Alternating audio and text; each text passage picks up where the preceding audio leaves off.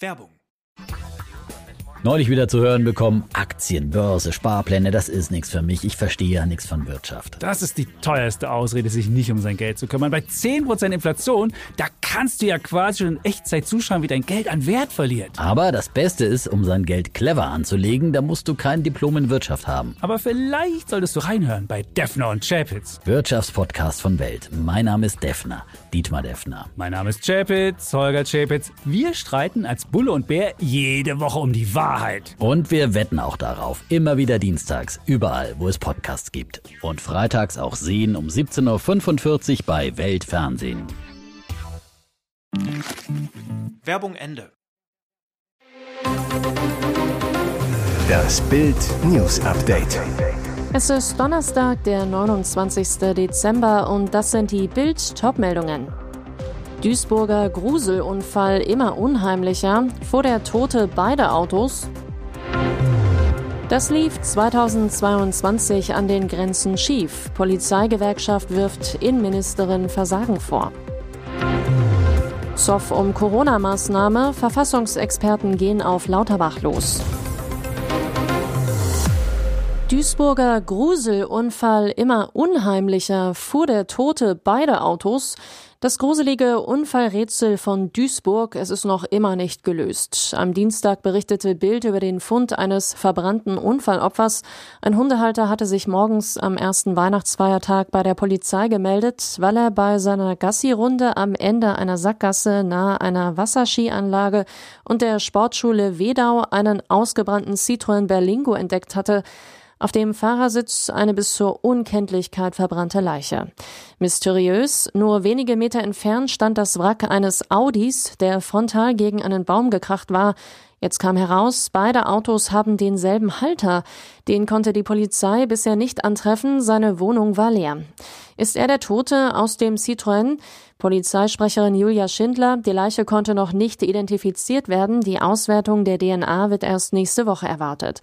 Nach den bisherigen Ermittlungen krachte zunächst der Audi gegen den Baum, danach der Berlingo. Aber wer saß am Steuer? Ob dieselbe Person, womöglich der spätere Tote, also zunächst mit dem Audi und dann mit dem Citroën gegen den Baum raste, soll nun anhand von Blutspuren geklärt werden, die im Audi entdeckt wurden. Hat die Bundesregierung dieses Jahr an unseren Grenzen versagt, wie schon 2015? Parallel zu Millionen ukrainischer Flüchtlinge erreichten illegale Migration und Asylanträge Spitzenwerte.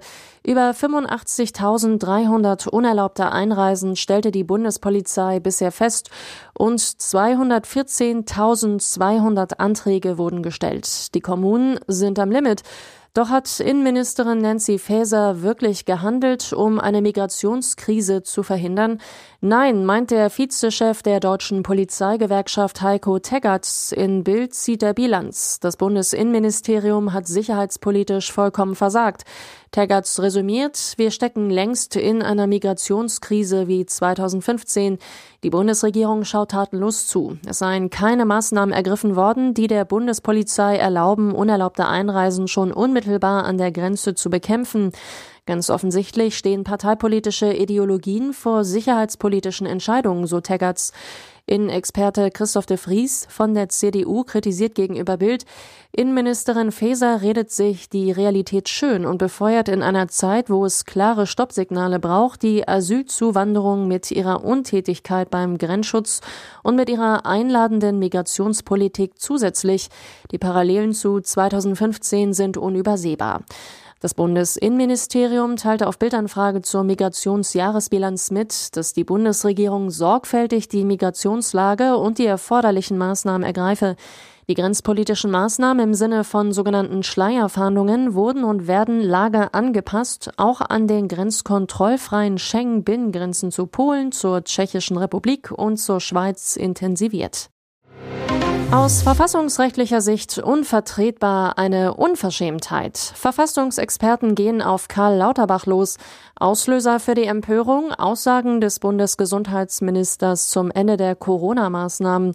So hatte Lauterbach am Dienstagabend im ZDF Heute Journal gesagt, ich frage mich, ob es jetzt wirklich auf ein paar Wochen ankommt, wo wir in einer so kritischen Situation sind, oder ob man mit der Aufhebung der Maßnahmen nicht warten wolle, bis die jetzige Winterwelle vorbei sei. Da kommt es doch jetzt nach drei Jahren Pandemie auf ein paar Wochen nicht an, so Lauterbach weiter. Eine Unverschämtheit kommentiert Verfassungsexperte Volker Böhme-Nessler, Professor an der Universität Oldenburg, diese Lauterbach-Aussagen. Eigentlich sagt Lauterbach damit, wir haben so lange Grundrechtseingriffe, dann kommt es auf ein paar Wochen auch nicht mehr an. Das ist aber völlig falsch, ein verfassungsrechtlicher Hammer. Vielmehr fordert der Experte, die Corona-Maßnahmen müssen sofort aufgehoben werden, wenn sie nicht mehr notwendig sind.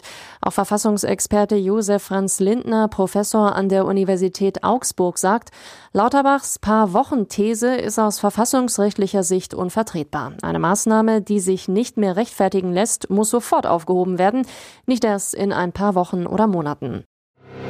Nach Liebeskarussell, Hochzeit bei Milchbauer Kurt. Man kann nicht oft genug Ja in der Liebe sagen. Bauer sucht Frau-Kandidat Kurt wird endlich seine Nicole heiraten. Bild verrät er, wir haben vor zwei Jahren standesamtlich geheiratet, mussten aber die richtige Hochzeit im Juli vergangenen Jahres wegen eines familiären Todesfalls verschieben. Jetzt wollen wir im nächsten Jahr im April oder Mai auf einem Schloss heiraten. Nicole ist die Liebe meines Lebens. Aber wer ist eigentlich Bauer Kurt? Der wurde durch die achte Staffel der RTL-Serie Bauersucht Frau bekannt, als er sich in die damalige Teilnehmerin Sonja verliebte und sie später heiratete. Doch drei Jahre später zerbrach die Ehe. Danach, wie der Milchbauer betont, lernt er Sabine kennen und lieben. Die kannte man aus der RTL-Kuppelshow Schwiegertochter gesucht. Beide lernten sich über Facebook kennen, verliebten sich und wurden ganz schnell Eltern. Aber aus einer etwaigen Hochzeit wurde nichts. 2016 folgte die Trennung und jetzt scheint er in Nicole endlich die Frau seiner Träume gefunden zu haben. Trotz kurzer Kennenlernphase ist das Paar offensichtlich überglücklich. Und jetzt weitere wichtige Meldungen des Tages vom Bild Newsdesk. Experten sicher, Habecks Ökostromplan scheitert. Gigantisch, so bezeichnete Robert Habeck vor einem Jahr seine Pläne zum Umbau der Energieversorgung in Deutschland. Das Ziel, bis 2030 sollen 80 Prozent des Stroms aus Sonne, Wind etc. kommen. Doch jetzt warnen immer mehr Experten, Habeck wird scheitern, das Ziel kann nicht erreicht werden. Gründe unter anderem, der Ausbau der Windkraft stockt, es fehlen nötige Speicher. Die Energiewende ist so nicht zu schaffen. Zu diesem Ergebnis kommt auch eine Analyse des Energiewirtschaftlichen Instituts an der Universität zu Köln, die das Handelsblatt veröffentlicht hat. Ab 2023 bis Ende 2029 müssten in Deutschland täglich 5,8 Windräder entstehen mit einer Leistung von jeweils 4,2 Megawatt. Im Vergleich von 2010 bis 2021 wurden pro Tag rund 3,5 Windenergieanlagen errichtet mit jeweils nur 2,8 Megawatt. Sogar Habecks Koalitionspartner FDP schlägt nun Alarm und bringt erneut die Kernkraft ins Spiel, Michael Kruse, energiepolitischer Sprecher der FDP, zu Bild. Um die Emissionen zu reduzieren, sollten wir in Deutschland die Ausstiegsreihenfolge neu diskutieren. Es macht keinen Sinn, die CO2-freie Kernkraft jetzt vom Netz zu nehmen und die alte Braunkohle dafür länger laufen zu lassen. Eine nachhaltige Strategie sieht anders aus. Kein Verkauf, Baumärkte gehen in Böllerstreik. Endlich wieder befreit Böllern. Nach zwei Silvestern mit Corona-Einschränkungen dürfen wir den Jahreswechsel in diesem Jahr wieder mit Feuerwerk feiern. Doch Raketen und Böller werden nicht mehr überall verkauft. Erste Märkte treten in den Böllerstreik. Baumarktkette Hornbach. Das Sortiment wurde auf Anregung von Tier- und Umweltschutzverbänden um Silvesterböller bereinigt. Auch viele Obi-Märkte bieten keine Knaller und Raketen mehr an, aus Gründen der Nachhaltigkeit. Nur in nicht zentral gesteuerten Obi-Filialen könnte Feuerwerk noch verkauft werden, so eine Sprecherin. Ebenfalls im Böllerstreik Baumärkte von Globus. Und auch Turmbaumärkte und Bauhausfilialen haben laut der Tierschutzorganisation PETA wegen des Gefahrenpotenzials von Feuerwerkskörpern zugesichert, künftig keine Feuerwerkskörper mehr zu verkaufen. Hier ist das Bild News Update. Und das ist heute auch noch hörenswert. Er ist leider wieder ganz der Alte.